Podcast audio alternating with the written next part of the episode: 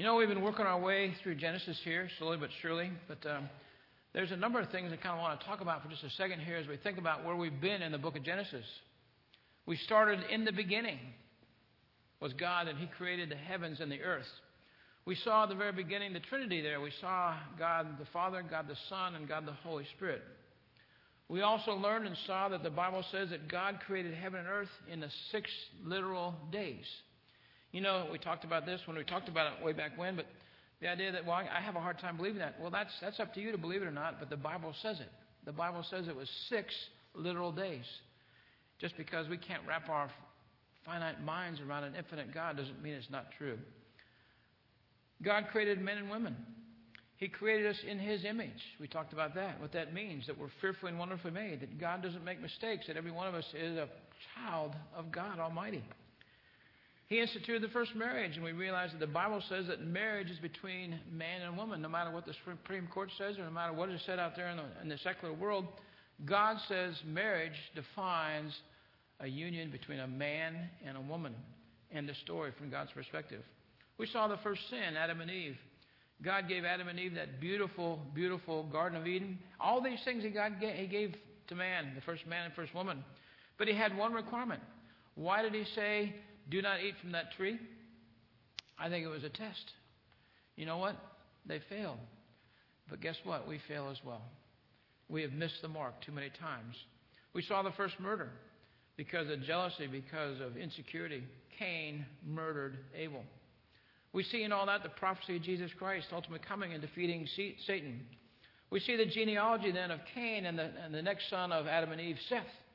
We realize that we have an incredible opportunity to impact the next generations. That we as moms and dads can imp, Im, impact our children, they'll impact their children, those children will impact their children. We have the opportunity because of the power of Jesus Christ, because of the power of the Holy Spirit, to impact generations to come for hundreds of years. We saw the godly and ungodly lines of and ancestors of Seth and Cain and how their impact went one way and then the other way. Seth encouraged his descendants, his genealogy, to walk with the Lord. Today we're going to get into Noah. Isn't it interesting? I was thinking about this this week. All the rain we had this week.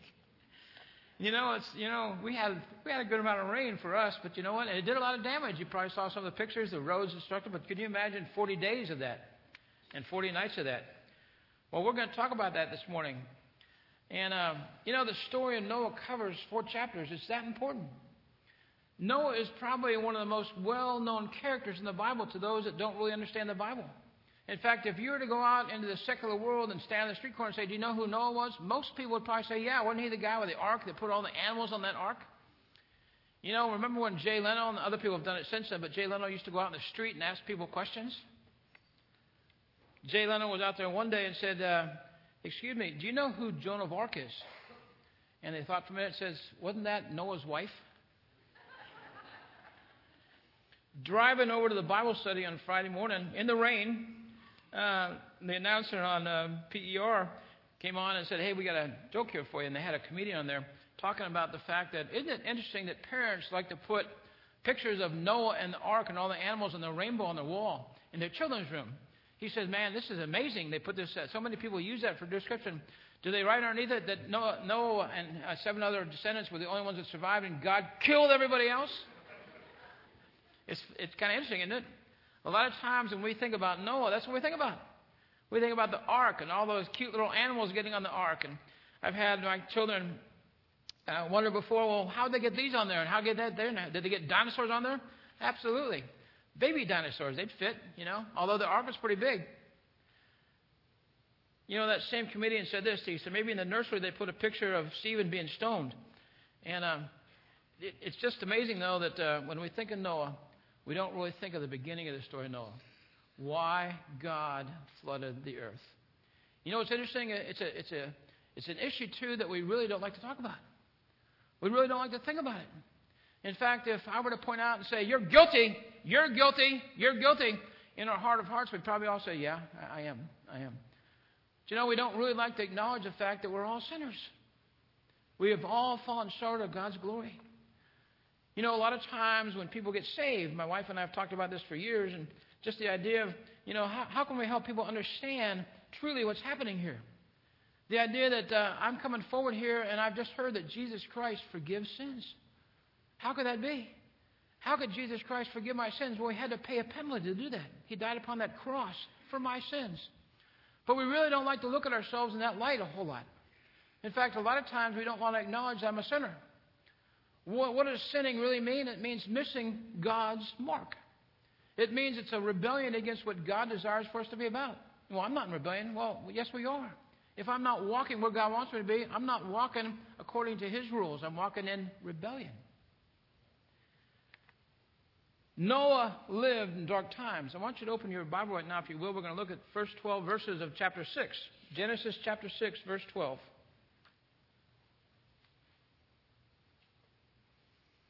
As you turn there, I want you to realize that um, Noah lived in dark times, but the, the, things were going from bad to worse. They really were bad news at the time of Noah. We'll talk about that more in just a second. But if you found your way to Genesis chapter 6, verse 1, stand with me this morning, if you will, out of reverence and respect to the reading of God's holy word.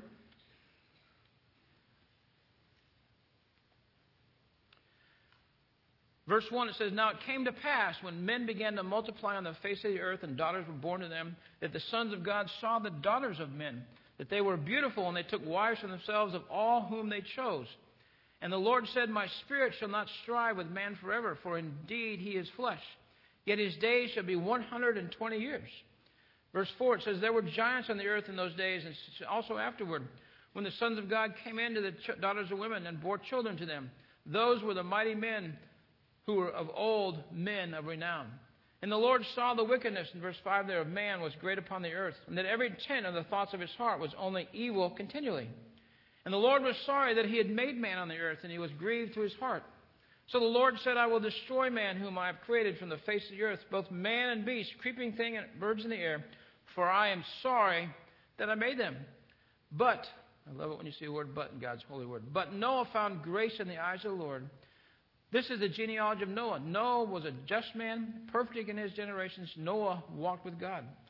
And Noah begot three sons, Shem, Ham, and Japheth. The earth was also corrupt before God, and the earth was filled with violence. So God looked upon the earth, and indeed it was corrupt, for all the flesh had corrupted their way on the holy earth. God, may you bless the reading of your holy word. This we pray in Jesus' name. Amen. You may be seated.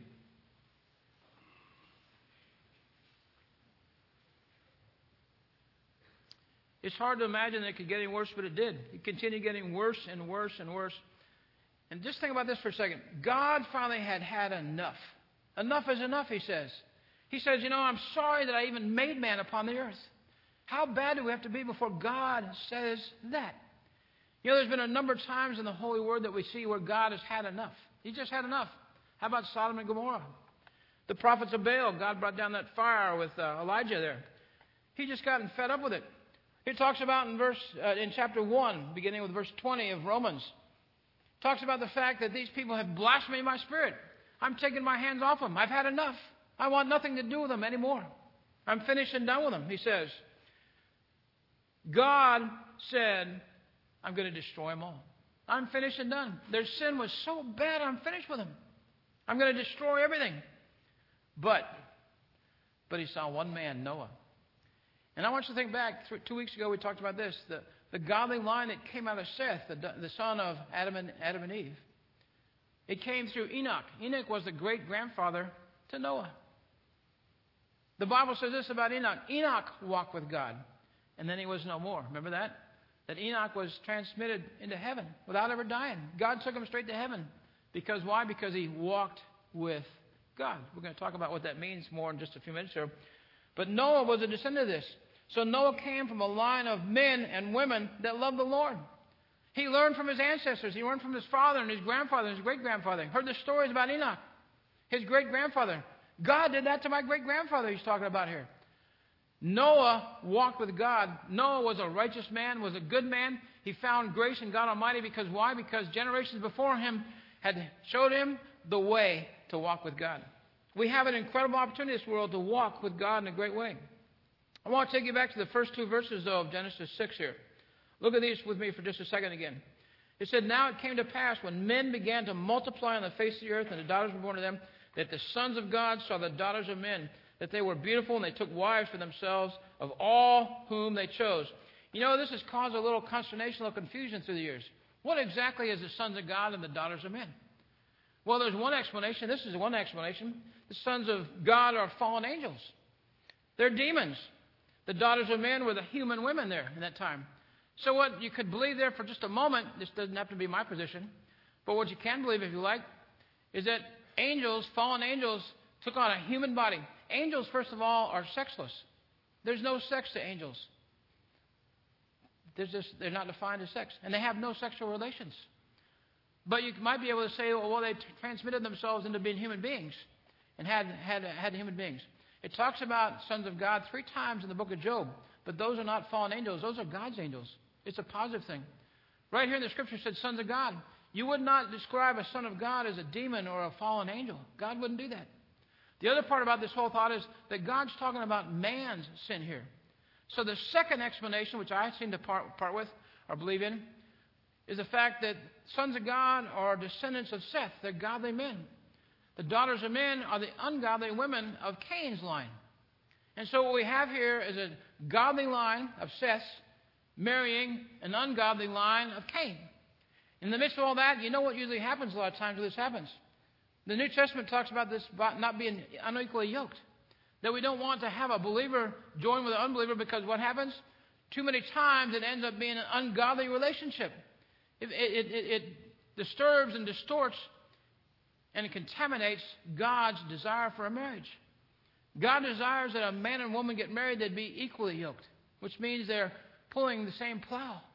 It means that they're both living for the Lord, living for God Almighty. They're not unequally yoked. But too many times in this world we see an ungodly person marry a godly person, and unfortunately for years, if not forever, that relationship is never God centered. It's just sad. It's very sad. And like Amy said, we had a marriage yesterday, and I'm privileged to do a number of marriages here over the next few months here.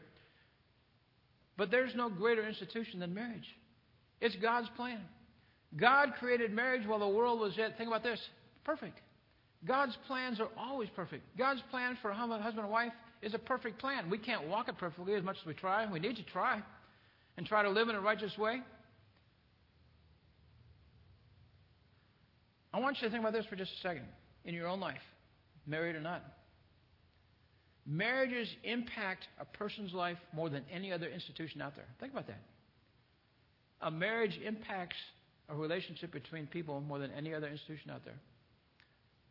We have an incredible opportunity to destroy or to build up.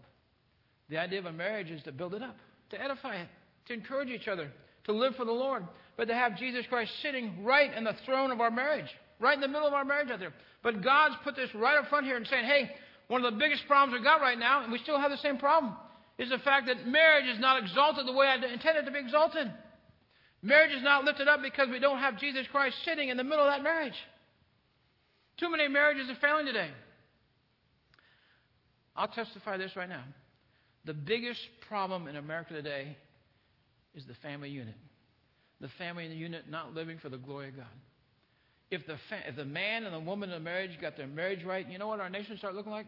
A marriage that's doing well.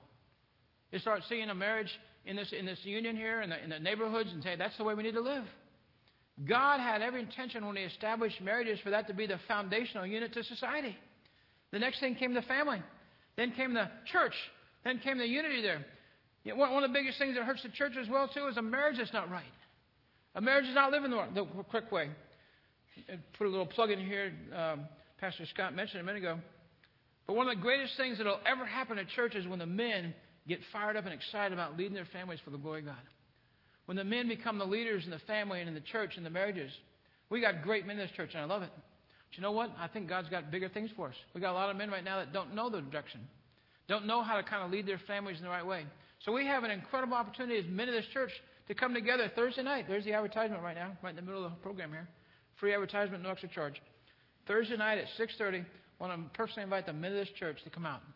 Keep you about an hour, okay? We're going to pray. We're going to talk about a couple of things, and we're going to pray. Just spend that time together. It's a great time of fellowship as well. It's interesting, though. I've seen too many times what God can do in a marriage, and I love that. but I've also seen what Satan can do in a marriage. I can see how easy we're susceptible. I want you to understand this morning, just like it's here, the first two verses of chapter 16, when God's getting ready to destroy the earth because of sin, that his first thought here is marriage. Marriages are corrupted, they're not where they need to be. God's telling us right here that you need to get the marriages right first and foremost. Get your own heart right, but then Satan's number one target is the family and the marriages. Let me say this to my single adults in the room here, too. I believe it's better to be single than to marry a jerk. Did the pastor just say jerk? Yes, he did. It is. It's better to be married than to marry a jerk, okay? Go out and find somebody else that's not a jerk, okay? Or find somebody else that is the Lord. A lot of times this happens too. We kind of have an engagement or a marriage of evangelism. We go, well, after we get married, I'll, I'll make sure he gets saved. No, don't wait. Don't do that. Let him get saved before you get married, okay? Lead him that way. Trust God for that. In fact, I'll go so far as this I don't believe if you're a single person you should date somebody that's not saved, okay? I think you wait until they get saved. Encourage them that way, lead them that way. Charles Spurgeon said this, the Prince of Preachers said this as we as Christians don't pull the world up, the world pulls up to us down. We truly underestimate the power of sin. I've seen it over and over.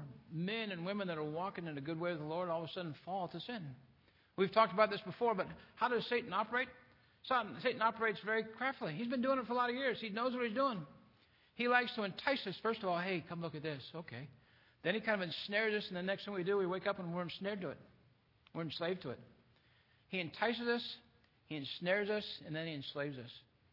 Satan is a crafty fellow. Satan is very, very smart. Smart. In fact, let me share this with you. We stand absolutely no chance against Satan. We don't without Jesus. But with Jesus, he stands no chance, okay? He's the grasshopper here. Satan will annihilate him when we allow Jesus Christ to be Lord of our life and look at this world from Jesus' perspective as, as opposed to our own perspective. God has a powerful note, but we continually underestimate the power of Satan. You know, think about this. This is the story of Noah right here. Noah was building an ark, listen very carefully, for 120 years, somewhere in that space. But God told us in, in, in verse number 3 that my spirit's not going to reside with you forever. It's going to be gone in 120 years. You have 120 years. So for 120 years, the people that lived around Noah saw him building this ark. Think about this. They saw Noah building a boat in the middle of the desert in a land that had never seen rain. It had never rained before that on this world. Never. Never rained. So can you only imagine the ridicule that Noah took? But it tells us over here in 2 Peter 2.5 that Noah was a preacher of righteousness. Peter re- recorded this. It says this in, in uh, 2 Peter 2.5. It says, God did not spare the ancient world, but saved Noah, one of eight people, a preacher of righteousness, bringing in the flood on the world of the ungodly. Noah not only built that ark in the middle of all these people, what are you building that ark? Are you an idiot or something like that? There's no water around here. It's not going to rain. They said that all the way up until it began raining. Think about that. Can you only imagine his next door neighbors? Hey, hey, honey, it's raining outside. Yeah, it is. They're probably. I've never seen that before. It's kind of interesting. Hey, honey, it's still raining today. Hey, honey, it's still raining today. Within a few days, they're gone because the floods came. People die in flash floods. People die in floodwaters today. They just didn't pay attention to it.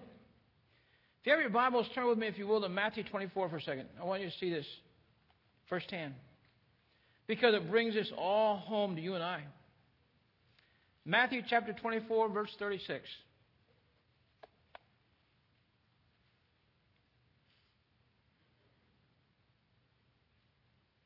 This is Jesus Christ talking about Noah and pointing us to sin. Verse 36 of chapter 24 of Matthew says this But of that day and hour no one knows, not even the angels of heaven, but my Father only. The apostles have been asking, asking Jesus Christ, when are you going to come? When are you coming back? He's saying, I'm leaving. He said, well, when are you coming back? When are you coming back? But of that day and hour, no one knows, not even my angels in heaven, nor my, but my Father only. And then verse 37, But as in the days of Noah were, so also will be coming the Son of Man. For as in the days before the flood, they were eating, drinking, marrying, and giving in marriage until the day of Noah, until the day Noah entered the ark, and did not know until the flood came and took them all away. So also will be the coming of the Son of Man. What Jesus Christ is saying here, and he said it in other areas in the scripture here, he says that I'm coming back as a thief in the night. You're not going to know. You're not going to know when I'm coming. Just like the people on Noah. They didn't believe Noah. They didn't listen to all the warnings, all the desires of, of Noah to, to, to save those people. God couldn't find one person besides Noah and his men that still walked with him. They still believed in Jesus and in God Almighty. It's the same today. God's saying it's going to be the same today. And I love what Isaiah said in, chapter, chapter 6, verse 9. He said, he's t- uh, God's telling Isaiah to go. He says, Go and tell this people who keep on hearing but do not understand, keep on seeing but do not perceive. I don't know if you've ever kind of followed through that scripture there, but that scripture is repeated in Jeremiah. It's repeated in Acts, but the Apostle Paul tells the Romans there, you guys see these things, but you don't perceive them. You hear these things, but you don't understand. But it's also Jesus Christ. It's recorded in all four Gospels. Says the same thing to people at that time. Hey, you got eyes, but you don't see. You got ears, but you don't hear. He's telling them over and over. It's a, it's a theme throughout the Bible. We have a problem with God's holy word. We don't take God's holy word serious enough. We realize there's a Bible out there. We realize, hey, I've read a little bit of it, but we don't realize that this is the secret to life. This gives life. This tells us how we can handle our problems, how we can negotiate our way through a broken world. How can a godly man walk his way through a broken world? It's tough. I'm here to tell you it's tough. It's tough for a pastor. Because we truly live in a broken world. Just like the people in Noah's time had every opportunity for 120 years. You know, that speaks to God's patience. People saying, well, God ought to come back now. Ruth Graham Lotz said, hey, if God doesn't destroy America, he owes an apology to Sodom and Gomorrah. You and I got to be asking the questions how bad do things have to get in America before God comes back? How, things, how bad do things have to get before God takes his hammer to America? I believe he's given us all kinds of wake up calls. But you know what? He's given us most of all his holy word. His holy word to understand that God hates sin. God gave the, time, the people of Noah's time 120 20 years. He's given us all these years in America. God is a patient God. God desires that not one person should perish. God didn't want to see that, but God said, Enough is enough. I've had it. I believe today God's looking down saying, Hey, enough is enough. I need you to get serious about me.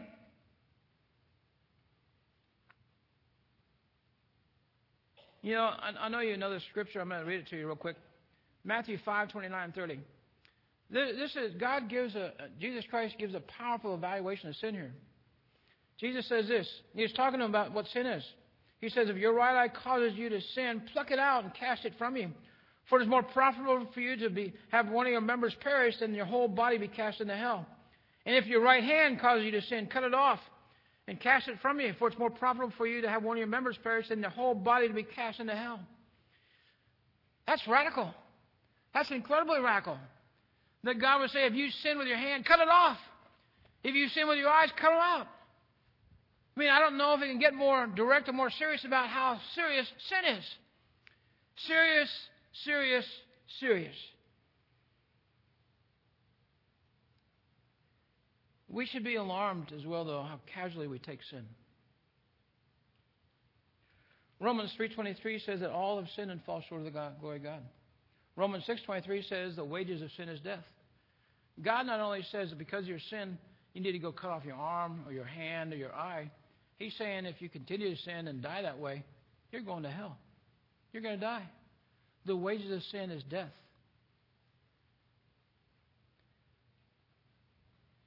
You know, we think about all the different things in this life that we kind of figure out as life goes on. One of those things I think is the law of gravity. Most of us understand that if I walked up on the roof of this building here, jumped off, I'm coming down. I'm not floating up. I'm coming down. Big guy like me, I'm coming down pretty fast and pretty hard too. But we understand gravity. We realize that we need to be careful when we're high places and top of ladders or whatever it might be because you've got that law of gravity out there working against us. Do we understand the law of sin? And God says we've all sinned. But God also says His law that the wages of sin is death. Do you understand that God has a plan for our lives? God desires for us to live right. You know, it's interesting, too, that uh, have we ever really studied the aspect of sin, where it comes from? I think most of you know it comes from our heart. Jeremiah 17, verse 9 says this The heart is deceitful above all things, and it is extremely sick. He's talking about the heart here. The heart is deceitful above all things. Anytime you sin, it originates in your heart. Sin is all about a relationship. I either have a relationship with the world or I have a relationship with Jesus Christ. I have a choice. And a lot of times we analyze our sin based on, well, I, I do a lot better than old Joe over here. You know, old Joe over here, he doesn't do very good at all. Or Sam over here, or Pete over here, or whoever it might be. That I do a lot better than those guys. That's not the standard. The standard is Jesus Christ. You know that. Sinning is not about wrongdoing. Sinning is about wrong being. My heart and my life is not focused in the right direction. And a lot of times we figure, well, you know, I'm not doing that bad because I haven't murdered anybody or committed an armed robbery or assaulted anybody this week. I'm doing pretty good. Well, there's all kinds of sins that a lot of times we don't think about. And I believe with all my heart we need to spend more time in confession. God, I confess my sins to you. And we list them. Think about the things you think. And then ask God, God, I know there's things in my life that I'm not even thinking about now. Help me to identify those things. God, I don't want anything to stand in the fullness of your grace coming my way. I want to feel your grace in my life, God. I want to understand these things. Think about anger. Think about bitterness. Think about unforgiveness. Some of us struggle with that. I've had that struggle in my lifetime before. How about worry? How about holding on to the past? Sin is a desperate and determined independence from God. I've used this illustration before, but it's worthy talking about. I just mentioned anger. You know what anger is? It's a desperate, determined independence from God. If we get angry at somebody else, you know what we've done? We need to have Jesus Christ sitting on the throne of our life. He needs to sit right here, right in the middle of my life, where I see Him, I feel Him, I know He's there every day, and I'm walking with Him in a powerful way. But when I want to get angry, you know what I do? I just kind of brush Him off that throne and put myself up there. Okay, I deserve to get mad today because that person deserves my anger and my wrath. That, that person deserves me to be mad at them. When we sin, that's exactly what we do. We move Jesus Christ off the throne of our life. He might be down here on the left side or the right side or in a spare room in the back of the house or someplace. But I've moved him off that throne because I have a right to do this because I feel bad or hurt my feelings or what it might be. No, we don't have a right. We desire we need to be righteous. You know, a lot of times we say we don't need God. I just heard the statistic last week. 34% of millennials, that's kind of the biggest section of our population right now that's kind of in the middle of everything. 34% of millennials are either atheist, agnostic, which means they don't know if there's a God, or they're what they call today, they have a new term called nones. I'm none of those things. I'm just out there in Never Neverland. I'm a nones. You know, it's interesting here, though. This isn't a, just a sad story all day long here there's a beautiful picture of salvation here. This is a precursor, a, a moment of Christology here as we look at Jesus Christ in the story of Noah. That ark is Jesus Christ. Jesus Christ is our ark today. That ark saved Noah and his family. God saved him. God spared him. Why? Because of the man that Noah was. Noah was living in dark times, but you know what? Noah stood out from the darkness. That's what God's called you and I to be. Jesus Christ himself said that you and I are light. Jesus Christ is the light of the world. What kind of person was Noah? He's the kind of person that you and I should want to be. And that we can be if we really desire to live that way in this world. Look at verse 8 for a second, chapter 6 of Genesis. It says, But Noah found grace in the eyes of the Lord. Noah found grace in the eyes of the Lord. Noah did not earn that grace. He didn't work for that grace. He didn't deserve that grace, but he found grace. We say, well, how did Noah find grace? How did it happen? Because God found him. Well, okay, that's understanding, Pastor, but how did that happen? God found, listen very carefully, God found Noah because Noah believed God. Noah believed God. God told him to build an ark. What did he do? He believed him. Went and did it. Noah found grace. How do you and I find grace today? It's belief. Probably four or five years ago, my precious wife said she wanted to find some things that said believe on them for Christmas decorations. So now we have a number of things with believe on them, and I love it. The foundation of our faith in Jesus Christ is based on that one word believe. Noah believed God, and God saved him. I want to tell you something else that happened here. God justified Noah because he believed. Remember in the Old Testament who else got justified? Abraham got justified, right? God told Abraham to pack up everything and you're leaving tomorrow morning. He did it. And then God said, Hey, take your son, your, your son of promise, the one I promised you forever that uh, would multiply and, and bring more people than the stars are in the heaven in this world. He believed him again and took him up that mountain, willing to sacrifice him. Faith justified Abraham. Faith and belief justified Noah. Faith and belief justify you and I. Well, what does justification mean? It's a legal term. It means our standing is made right in the presence of God. God makes our presence, God makes our being right with Him.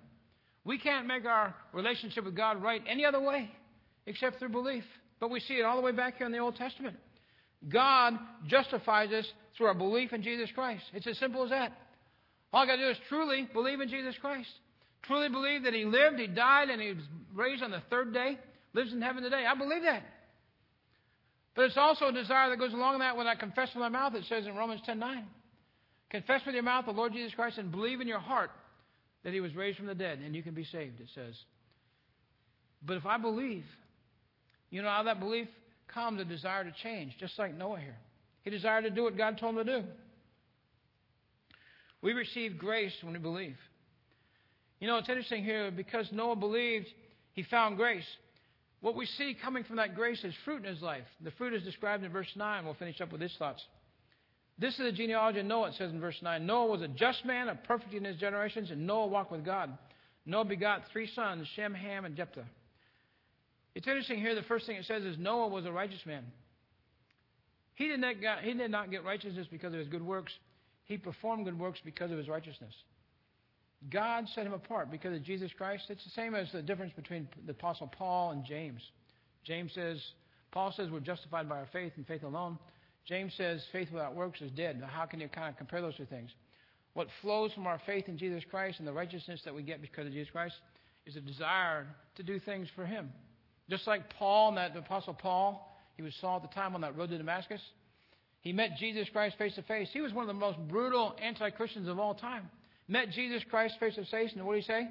After he met Jesus Christ and realized he was in the face of God Almighty, he says, What do you want me to do? What do you want me to do? That should be the natural outpouring when I get saved. What's next, God? God, what can I do for you? Noah was a righteous man. This is the first time in the Bible that we see that word righteous used. Only righteousness that God will accept today is through Jesus Christ. You know, it's interesting here today when we think about trying to figure out where we're at.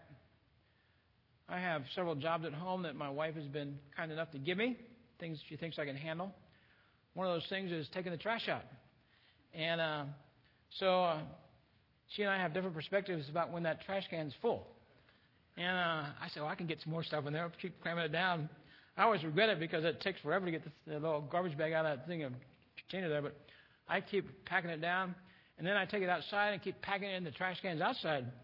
So I can I can store up a lot of trash in a few small containers where she just assumed it goes to the dump because it smells bad.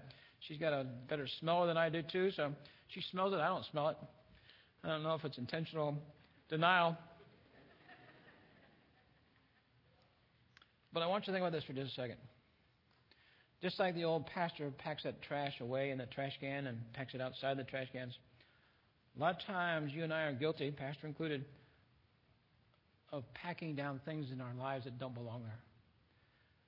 I can figure out a way to live this thing. And I know it's not right, God, but I can figure out a way. to do it. It's a new normal we kind of figure out in our head. I can live with this stuff.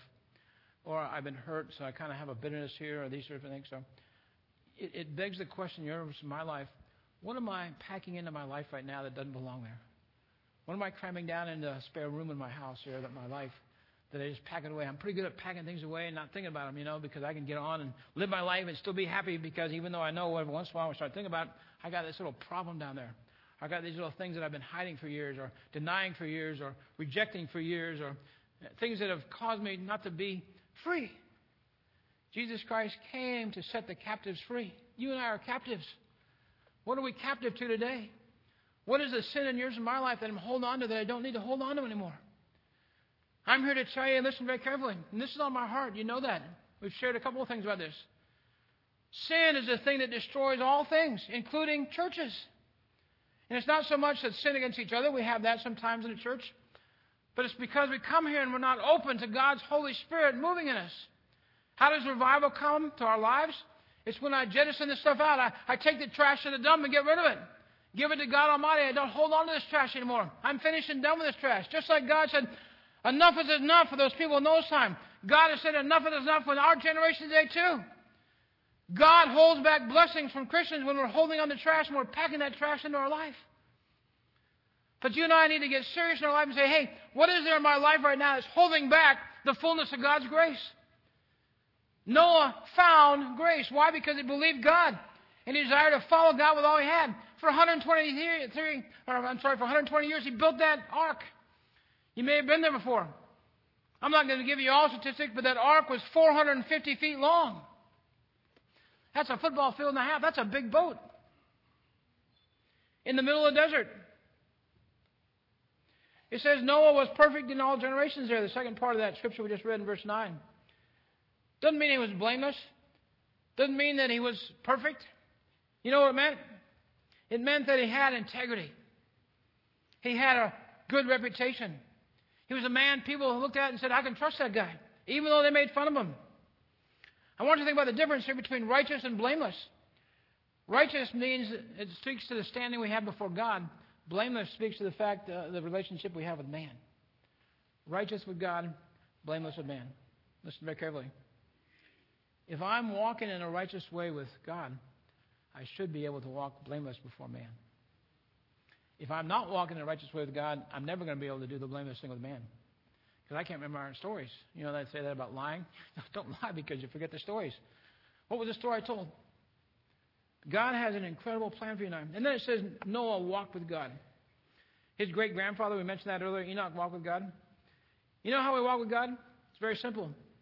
Jesus Christ, over and over in the Bible, says, Follow me. Follow me. I'll make you fishers of men. Follow me. Follow me. I want to walk with God. I just need to follow Jesus. How do I follow Him? Come to know Him. Come to understand what He expects, what He wants from me. I can tell you right now, there's two different kinds of sin. There's sins of commission. That's actually an action, doing something. Then there's sins of commission. Yep. Omission. Yep, exactly. Thank you. My prompter down here. Sins of omission. Sins of omission are things we should be doing, but we don't. I'm thankful that we've undertaken as a church to read God's Word this year in a greater way. I hear from a lot of you that you're doing that and enjoying that. But how about praying? How about forgiving? How about intercessory prayer, praying for other people? How about taking time just to confess? Mentioned that before. Confessing our sins. Let me finish with this thought. Can you imagine if Noah was standing up here this morning? What do you think he'd say? Based on God's word, I'd say he'd say, he'd say repent. He'd say, get ready. He said, God's judgment's coming. He says, don't wait. He said, there's no promise of tomorrow. How many people in this room right now know with absolute certainty that you'll be here tomorrow? None of us can say that. Hope we all are. None of us know the time of the hour, but God does. How do any of us know for sure that uh, this might not be the last time that we ever really think or talk about God in our lives? Our ark today, I mentioned a few minutes ago, is Jesus Christ. Jesus Christ says, I am the way, the truth, and the life. No man comes to the Father but by me. That means nobody lives forever except by me. I love what God told Joshua to tell the nation of Israel when they're getting ready to cross over in the promised land. It says this in Joshua chapter 3, verse 5. Joshua said to the people, Sanctify yourselves, for tomorrow the Lord will do wonders among you. Sanctify yourselves. What does that mean? It means I want to put on my best. I want to prepare myself. I want to set myself apart. I want to make sure that I'm listening. Over and over in the Old Testament, God told the nation of Israel to consecrate yourself, to sanctify yourself, somewhat synonymous. He says, repent. Every time he asks the nation of Israel to do that, you know what he's doing? He's saying, I'm getting ready to do something here. I'm getting ready to tell you something. I'm getting ready to show you something. I'm getting ready to touch your life in such a way it'll change your life forever. God is saying to you and I today, consecrate yourself, sanctify yourself, repent. Repent means to change our direction. I'm going this way, but I want to go this way. 180 degrees.